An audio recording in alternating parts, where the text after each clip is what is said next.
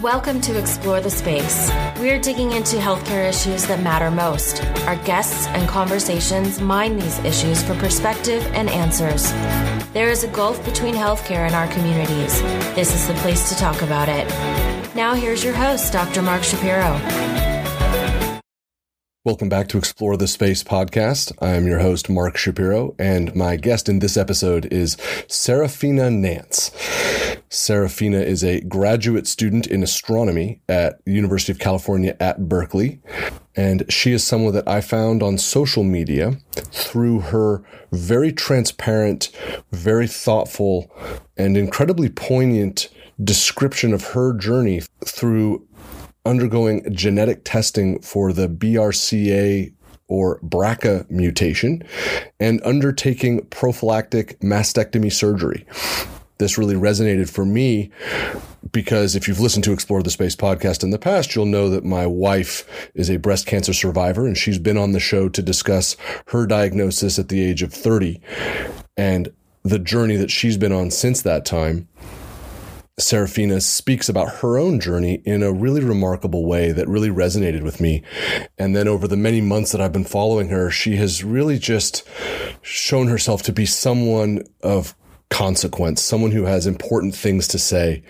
And having her come on the show to discuss her journey through genetic testing, what it's like to be a woman in the physical sciences in graduate school, the barriers that she's encountered, the the challenges that this has presented for her, what her work feels like, what it's like to discover a supernova. This conversation is just an absolute treat from someone who is going to walk a really interesting and a really important road.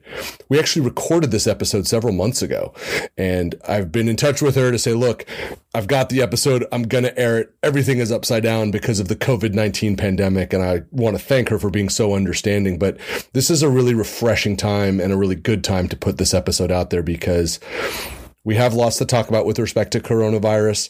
It's also important that we talk about and learn about and share other things of import. And what Serafina brings to the table really fits that category nicely. So it's just a delight to put this out there. And I think you're all going to really enjoy it. I want to invite you, as always, to check out the archive of Explore the Space at www.explorethespaceshow.com. You can find me on Twitter at ETS Show, on Instagram at Explore the Space Show. You can email me anytime, mark at explorethespaceshow.com. And I love it when people reach out and we can discuss episodes that have come up, things that you've enjoyed, other people that you might like to hear from. I think that this episode is going to be really sticky. People are going to really enjoy Serafina. She's very, very popular. She's also doing great things. She's got a new YouTube program, Drunk Science, which is is outstanding. She was just on NPR today, and that episode of NPR is going to go up. She's just doing wonderful stuff. And this is just a total treat. I think you're all going to really enjoy it. We're going to have more great episodes coming your way as well. Please subscribe to Explore the Space. Please share with your friends and your colleagues. Without further ado, Serafina Nance. Serafina, welcome to Explore the Space. I'm delighted you're here. Thank you so much for having me. I'm so excited to be here you posted something on Twitter that I need to start with. It wasn't that long ago. We have lots oh, to talk God. about, but there's something that I've got to ask you about. And I'm going to tee you up by telling you the date. It was January 9th of this year, 2020. Okay. You found a supernova? I found a supernova. Yeah. Yeah. It was um, really, honestly, my favorite, biggest moment in science. Definitely. Yeah. So I'm not. The, uh... I need some basics. I just need some yeah. fundamentals. What okay. are we talking about, and how did you find it? Okay, so, a supernova is an exploding star. Um, massive stars, when they reach the end of their lives, can explode as supernova. And my research is to try to understand these supernova and to use them to then understand sort of how the universe works and how it is basically expanding with time. And so I do theoretical um, research. So I do a bunch of simulations of supernova, trying to understand the physics of what makes them explode. And then I also do the observational side. And that's sort of new for me. And so I applied for time on a telescope, which means I went through the submission process where I kind of sold my case about why I wanted to look at supernova. And I was awarded a night every month And so once a month, I stay up all night and I gather data of target galaxies that we think hold candidate supernova. And so the cool thing about this, and this is why I was so excited. I mean, first of all, it's just crazy to be able to see data from a star that's exploded, you know, billions of you know miles light years whatever unit you want to use billions of light years away and um the the amazing thing is that we were trying to look for one particular type of supernova that we thought already existed. And we actually found a new supernova basically right on top of that old one in that same galaxy that nobody had seen before. And so we caught it just like a week after it exploded, which was super exciting. Um, and I just like could not contain my excitement. I wanted to shout it from the rooftops. I was so excited. Uh, how do you celebrate the finding of the supernova? You shared yeah, on well, social media and you did that very nicely because I, from the time that we agreed you were going to come on the show, I'm like, I got to ask about that because clearly that was a bit like, do you, what is the, what is the reaction? Yeah. Do you raise a glass? Do you write? What yeah. do you do? all of the things. I all the things, so nice. I I was sitting with my advisor and we were going through the data, and he was like, "Hang on, that's not supposed to be there." And we both just kind of stared at it for a second, oh, and then cool. he was like, I think you found something. And I was like, oh my God, this is awesome. That's um, wild. Yeah, it was super cool. So then I tweeted about it and I basically ran home and opened a bottle of champagne and just kind of like danced around my apartment in excitement. It was it was surreal. I was like on cloud nine. It was awesome. That is so great. Yeah, it was a lot of fun. What uh, I don't have any. I don't. I don't have a. I don't have a good comp for that. That just sounds like one of those moments. Is it odd that it's happened? You're you're early in your career. You have a long career ahead of you. Is it yeah, odd hopefully. that it's already happened, or does that not matter? No. So I think, um, I mean, whenever you're looking at stuff in space, you're looking back in time, and I think the really revolutionary discoveries that happen in astronomy happen when you're trying to uncover a particular part about the universe that we don't yet understand. And so yeah. this is just one of the many tools that we're going to use to try to then understand it. So it was cool to find one of those tools. It was cool to see some of the data and try to understand what we're going to do with that data. Um, but yeah, I think it's just a really exciting moment for me as a researcher to say, okay, I went to a telescope, I, you know, pivoted it towards that galaxy, and I got data from a star that exploded, you know, hundreds of millions of years ago. Um, yeah, it was just it's it's surreal, and I think it's a it's a really great moment, and I think research can be it can get kind of exhausting. You know, you're working on one part of the field for a very long time and you're debugging code and you're just reading a bunch of papers and wondering why you ever got into it. And I think it was one of those moments where you're just like, oh my God, this is why I do this. And it was really reaffirming and exciting you you shared it brilliantly and obviously you brought us all on board which is which is really really something and really special and so i'm grateful for that. What is the journey like though? One of the one of the great learning opportunities that i've had personally in being a part of this online universe but also doing this podcast is getting a much better understanding of the opportunities and barriers that exist particularly for women and for underrepresented minorities in the sciences. Yeah as a woman who is entering astrophysics and is doing their graduate work and is you know using this technology that is just way out at the sharp edge what is the sense of it? What is it like? What is the is it is it welcoming? Is it supportive? Is it different than you expected? What is that sort yeah. of strategic view as you're walking out into this career that i think for a lot of people a is kind of mysterious. Astrophysics is one of those ethereal aspirational things. But also sure. in a field where as a woman the experience might be kind of different. What is that strategic view of it like? Yeah i think that's a great question. And i think my experience as a woman is absolutely different than the experience of a black woman in astronomy, for example. And there's only 1% of black people in astronomy, period, which is devastating and a huge failure on the part of, of academia in general. Um, that said, I think I've absolutely experienced barriers and and difficulties. And um, you know there was a long time and there are absolutely still times and moments where i feel like i don't belong. And i i think it, it took a lot to push through those moments. And it I, I, had a lot of help. I had mentors that believed in me. I had um, this passion for astronomy that was sort of unbridled.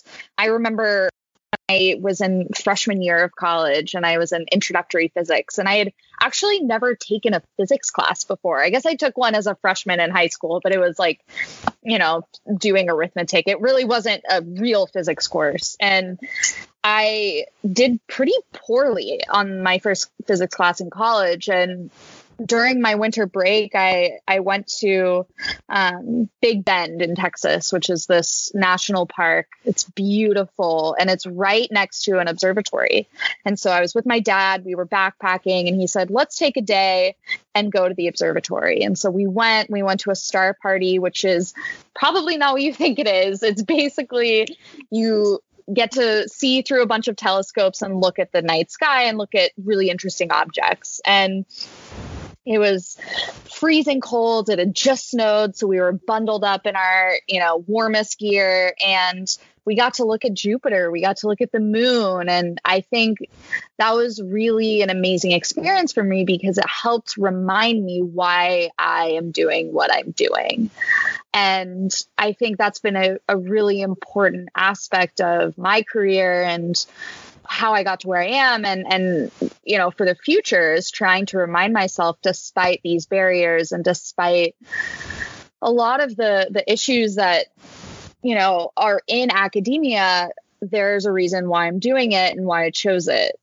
I, it's it's very difficult to be the only woman in a room of you know 50 other people who are learning about gravitational waves for example and it's very different dif- difficult to you know ask questions and sort of get eh, non-answers or be told you, you don't belong here. You should leave the room. And sometimes that that obtuse you don't belong here. You should leave the room even now in grad yeah. school uh, so in grad school, I have encountered less of that directly to my face. I have absolutely um, indirectly, I basically a professor told someone that we, meaning me and one other student, were diversity hires because we're the only brown women in the department. Um, so it's just it, it's it's entrenched racism, it's entrenched systemic um, misogyny and sexism that that holds up this fixture of academia that makes it a really toxic place for people, specifically underrepresented minorities, um, to be comfortable. And I think that's really sad because it leads to this exodus of talent.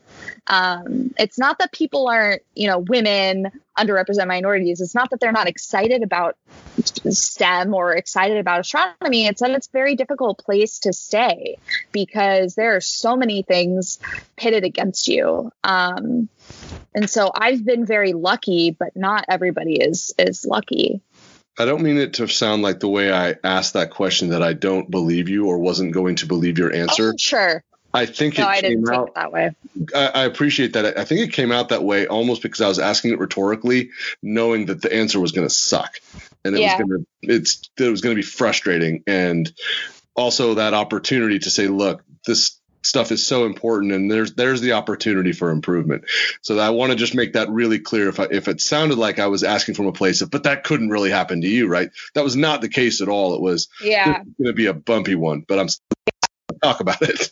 Yeah no i appreciate you clarifying that. And i think it, you know it really takes conversations like this um, to explain why this is such a difficult. I think there are a lot of people in places of privilege that may not know what it looks like or may not have specific examples. We were just talking about climate issues in the department, for example, and I think um, it takes really hard conversations to draw attention to these barriers and these inequalities that that push people out of the field and make academia feel unsafe and make it feel um, really unwelcoming. I remember I was in college and it was particularly bad then. I was I double majored in physics and in astronomy, and my physics classes were essentially all male, all white men and all my professors were all white men um, except for one woman. And um, i had one one particular professor who would make racist jokes during class would talk about strippers and talk about women in a really demeaning way and I went to his office hours one time to ask him a question early on in the semester before I'd really picked up on his aura of, you know, how he treated other people. And I asked him questions about the class and about the course material. And he literally just stared at me. He would not answer a single question. And I just stood there really awkwardly and then ended up just leaving the room because I didn't know how to handle it. Um, and I ended up not going to class towards the end of the semester because I was so uncomfortable. Um, and unfortunately, I know women who who literally dropped the major um, because they were uncomfortable with with certain professors and and in that environment, which is really just devastating you're very transparent about your joy for the sciences and your joy for astronomy and the work that you do as a grad student, but you're also transparent around these barriers, right? I mean, you're speaking about it on a podcast. When you reflect it back to the institutions that you've been a part of, do they receive it? Do they take it on board? Are they accountable? What sort of response do you get, or do you get much of a response at all? Um, it really depends. I yeah. think my department is actively working to improve, but I think there are obviously actors that make that difficult, and that's true of any anywhere.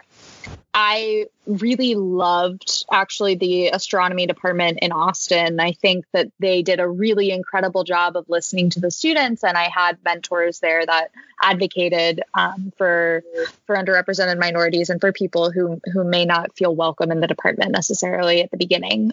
And I think that's a constant it's a constant it's an uphill battle and unfortunately the sad part is that it takes the the brunt of the work comes from people who are feeling unsafe and people who feel unwelcome to show the department or the the institution that they feel that way and to sort of have to prove it to them and then brainstorm ways to fix it. And that's so much emotional labor. That's so much time and effort when you know it's the victims really having to to do the work to fix it um, and to come up with solutions so you know it's it's it's a very difficult thing and i i try to keep my passion for astronomy sort of in the sacred space that is separate from academia as an institution. But of course, it's impossible to do that entirely. I think they're intricately linked to some degree, and um, that's a lot of conscious effort on my part to to try to be mindful of that and and honor both of them separately. It will be interesting to follow the arc of your career to see if that friction point gets easier or smoother because I'll be totally honest, that sounds exhausting. And I yeah. say that because I've had a lot of really smart and intelligent people teach me and talk about that, but also just as a human with empathy, that sounds really, really exhausting. It doesn't need to be that hard. Yeah, it shouldn't be that hard. And I think, you know, one example that I say this to people that aren't in academia and potentially aren't familiar with it. Academia doesn't have an HR department. We don't have accountability for, for huh. example, tenured professors. So it makes this really toxic power structure that um, really makes it extremely difficult for people without power, like undergraduates or graduate students who don't have fellowships or um, you know community college students who are interning in the department you know those sort of people have basically no voice and no one to talk to about their issues should they have issues with a tenured professor or even a professor. Um, and so yeah i think it, it is absolutely worth talking about and it's you continue. you exude a characteristic that I like and appreciate because I've gotten feedback from my buddies and people that I work with oh, that I, I think I do too, which is you your enthusiasm despite challenges, despite obstacles and barriers, is still what is the most forward facing thing my only access to that is your social media and Twitter, and then the interviews that you've done in print and on podcasts and things like that. Is that an intentional choice, acknowledging what you've just described the the frustration, the exhaustion, the anger, all of that? Plus, you're a grad student, which is all of the challenges that are baked in there. Is that an intentional choice, or is that is that something that comes? Is that something that just sort of comes naturally? I think it's something that comes naturally. I think it's important, you know, when I feel like, you know, a specific instance happened that I want to talk about, or maybe I'm feeling particularly passionate about the toxicity in academia that day. I'm, I will absolutely rant about it no problem. And I rant to my friends about it. I rant online about it. Uh, I think it's important to draw attention to it. But I have a really difficult time of curating my presence on any platform. I think what comes through when I am on Twitter, on on any sort of social media is is really who I am. I my passion for astronomy is I mean, it's kind of innate to who I am. I I once described it to someone as if you if you've ever been in love and you know that feeling of falling in love and being in love, that's literally what I feel when I look up at the night sky. And it, it, it's so strange because it's clearly not a human being, it's not an animal, it's not, you know, how what does that mean to be in love with something like that? But that's how I feel and I I love being able to talk about that that love with other people. Um you know, even if I had zero Twitter followers, I think I would still do the same thing of just, I learned this thing today. How cool is this? I mean, I think it's so amazing that we are able to understand the universe and learn about the universe the ways that we do. And the stuff that we learn is just unbelievable. You know, often it feels like I'm living in a sci fi novel. Um, and I'm just so excited to be able to experience it you know, I think both of those can be true. You can be critical about the academic institutions and and want to improve things while also kind of separating out why it is I'm doing what I'm doing and and appreciating it for what it is. And I mean, you know, I I looked at my advisor the other day and I said, "Do you ever feel like you have the you're the luckiest person in the world to be doing what you're doing?" Absolutely. And that's how I feel too. A lot of the time I feel, "Wow, I get I get paid to literally learn about the universe. How incredible is that?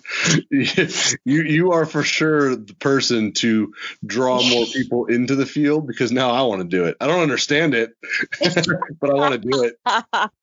yeah.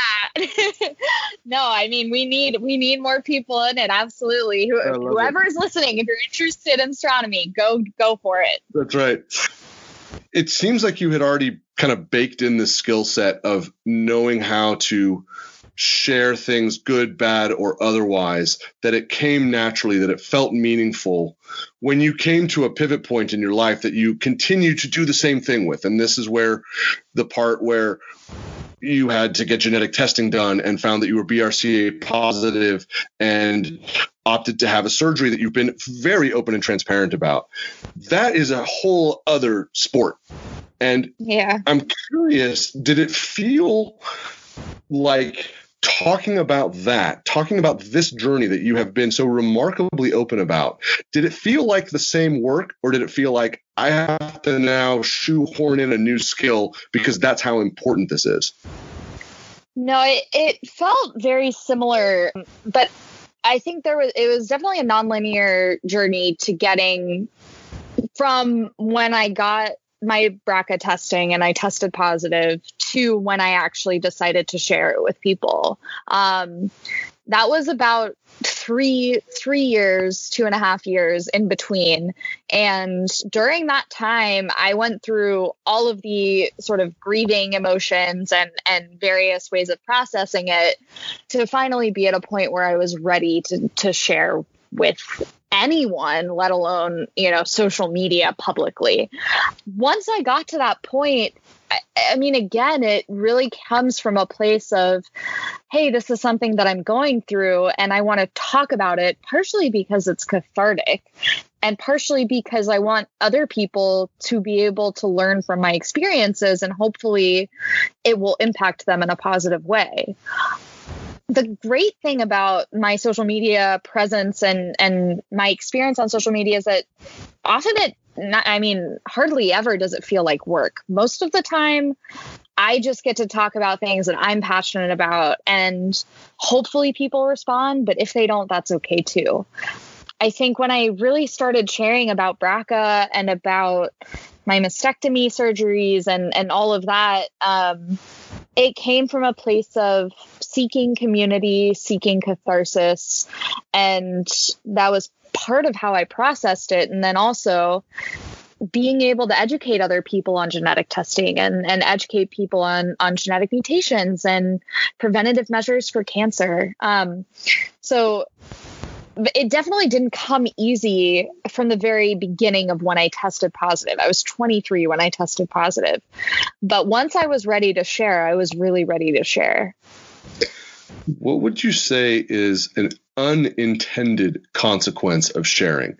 Something that you did not expect to happen with the level of transparency that you've been sharing with the not just openness, but the kind of the longitudinal nature you've been this has been going on for a while and we've been on the mm-hmm. journey with you i'm curious about an unintended consequence of doing that that's a good question. I I would have to think about it, but I, I think my first answer would be I guess I really did not expect for so many people to reach out to me personally and say, I've been so scared to do genetic testing, or I have a family history of cancer and I've been scared to face it. And you've given me sort of hope and, and this extra push to then face it. I did not expect that at all. And I'm obviously extremely grateful for that consequence um, and being able to help people through their own journeys. But that definitely wasn't I didn't go into this knowing that was going to happen or even anticipating that happening.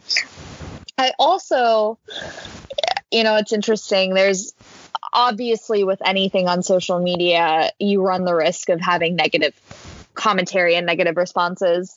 Um, I've I've I've seen some of the negative comments you've gotten, yeah, and they piss me off. I have yeah. about a visceral reaction to that as I do to anything. As I shared with you my family's journey, my wife's journey with breast cancer.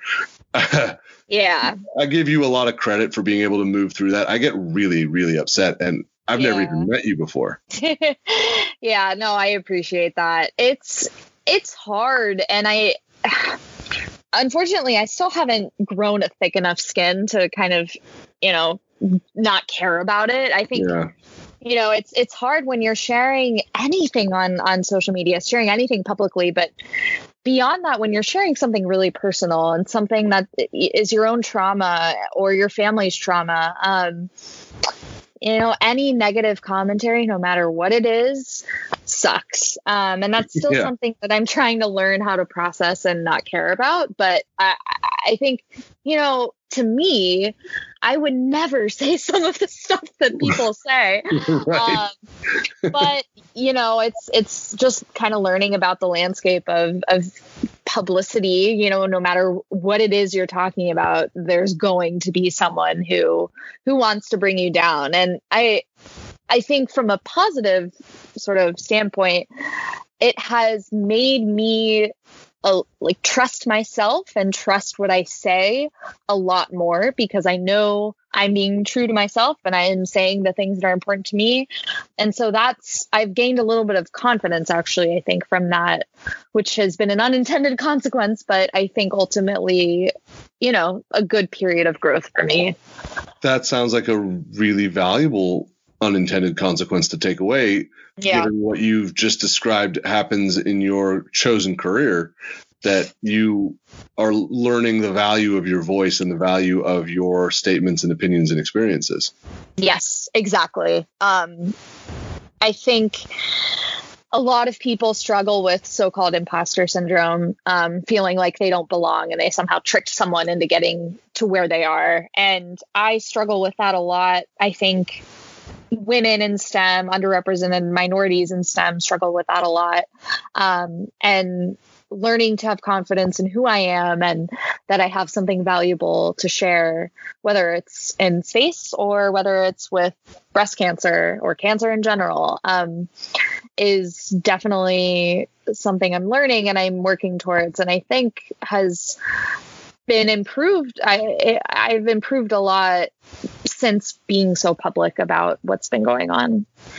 Do you think as your graduate studies go on and then you move into your career, do you think or have you thought yet about how much your conversations around your mastectomy and recovery and that journey will remain a part of your forward facing personality or do you think it might move into the background as the discovering supernova and mentoring young students and becoming a dean and all of these sorts of things yeah. happen have you thought about yeah. that yet i have given it a little bit of thought i I think one of the most valuable lessons that I have learned and reflections that I've had about my journey so far is that I think it's easy, and I certainly said this, I think it's easy to say that the hardest part about being BRCA, um, having the BRCA mutation, is you know you're faced with your own mortality and you have to make some really tough decisions and to me, that tough decision so far has been removing my breasts and getting reconstruction. And I think there was an expectation going through that that once the surgeries were done, I would feel better and I could move on with my life. And what I realized is it's not the surgeries itself that I'm recovering from anymore. It's really the constant presence in my mind of having to think about cancer and having to think about taking care of my body every single day i'm thinking about what can i do to put myself in a position where i don't ever have to think about cancer. And the ironic thing is i think about it all the time. And so it's really been interwoven into who i am and how i live my life. Um, and the hard part about that is you do have to constantly think about your mortality. And you you have to question why are you here? What do you want out of life? And that's something that i've had to think about as a 26 year old which you know i think is quite young to have to consider those things that said I do not think that that aspect of my personality or my life will change. I still have a risk of having ovarian cancer. It's an increased risk of about 30%. And so I'll get my ovaries out in a few years. Um, that's another, you know, hurdle. But in the meantime, my mastectomy chapter is closed, but my BRCA chapter is not. It's who I am. And I think I will always want to advocate for women's health and always want to advocate for advances in the field and communicating the science of what's going on in women's health to people more broadly. Um, and I have wondered, uh, especially as I was first starting to communicate about my mastectomy, will this affect my career choices or chances later down the road? You know, will someone, a, a potential boss, look me up and say, oh, well, you know, she talks about boobs online. I don't think we, she can work for us. And I very quickly took away that if that's the case, then I don't want to work at that place because I am helping too many people. I hope, um, and I am I am on this journey to make women's health more accessible and and improve it. And that is not worth being quiet or silencing my voice to make it more palatable to somebody else. That's a great skill set the interesting thing will be to make that skill set accessible normalized taught mentored yeah. where you don't have to go through such a crucible to do it yeah yeah, I, I agree. And I think, you know, there is a lot of there's a lot of behind the scenes emotional labor and and work that that comes with being that voice and doing that those things. And I'm grateful for that opportunity. I really, really am. But I I I do think that transmitting those skills to other people is is hugely important and i think that's one of the things that i'm passionate about is okay i want to make for example breast surgery and breast reconstruction options available um, like the knowledge of that available to women so that they are empowered to make their own decisions about their surgeries. And then they can go teach that to other people right? And then it's it's a cyclical thing where um, there's not one person doing all the work. And i am by no means the only person doing this work. There are a lot of people out are communicating these things. I am one of many, um, but I think continuing to remove the stigma of, you know, people talking about their bodies, women talking about their bodies, showing pictures of breasts. I think it is insane that male nipples can be shown, but women, female nipples cannot. That's crazy to me. Um, I posted a photo on um, a mastectomy group on Facebook, a closed group for people who have had the surgery or going to have the surgery. And I was blocked from Facebook for a day. Um, it's just, it's crazy to me that this taboo still exists. And I think people are scared of, um, you know, not having power over women's voices and not being able to control the narrative. Um, and so I hope that that stigma continues to kind of get lessened over time and women's health is not as scary for people to talk about and face. Here's what I like about you the most. yes, what is it? It's that you are taking bold and audacious bites and making them sound normal. and I like that because that sort of thinking where it's not, I am going to be the one in a million. It's just, this is the right thing to do. And right now, maybe they're big swings or maybe they sound that way, but they should just be normal. That should just be the way yeah. it is. It's going to be rough for me, but it'll be easier later. Yeah. That's cool. Well, thank you. I I appreciate that. Yeah, no, I think um I was talking to my therapist the other day about, you know, do I just dislike comfort?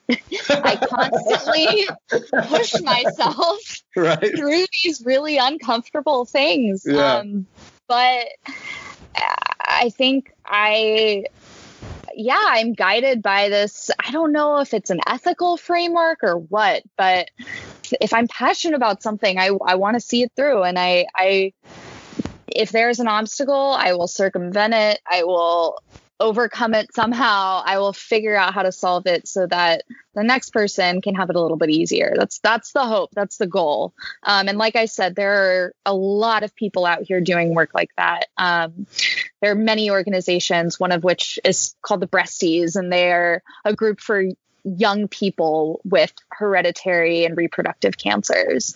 And they do a lot of this work as well. You know, there's a lot of groups that, that do it, and I am just a voice of many. But, you know, the more people who talk about it, the more people who, rem- who remove the stigma and, and share their own personal journeys. Personal journeys are compelling, and people respond to them because they see themselves. Um, and I hope that I, you know, sharing even one person can respond and, and, um, feels safer with their own with their own journey. It's great that we get to follow along. Your transparency has obviously brought in people from around the world, and I think that that is that's going to be a, certainly a defining part of the arc of your career and your life in its entirety. And I think that that's really exciting. People obviously hear this and they say, I, I want in. I'm not following you yet. I'm not aware of you yet. I, I want more. Where do they find you? How do people learn? How do they follow along? How do they get yeah. caught up? So I'm on Twitter and Instagram. My handle is star stricken SF. Um, so yeah, you can find me there, and I talk a lot about space, talk a lot about women's health, my journey with my mastectomy, um, and my dog. So if you like those things, feel free to to follow me and reach out. There's one other thing that you are now tweeting about that I think is exciting, and I think that will be entree into the next time you come on the show, and that yes. you're you're applying to be an astronaut.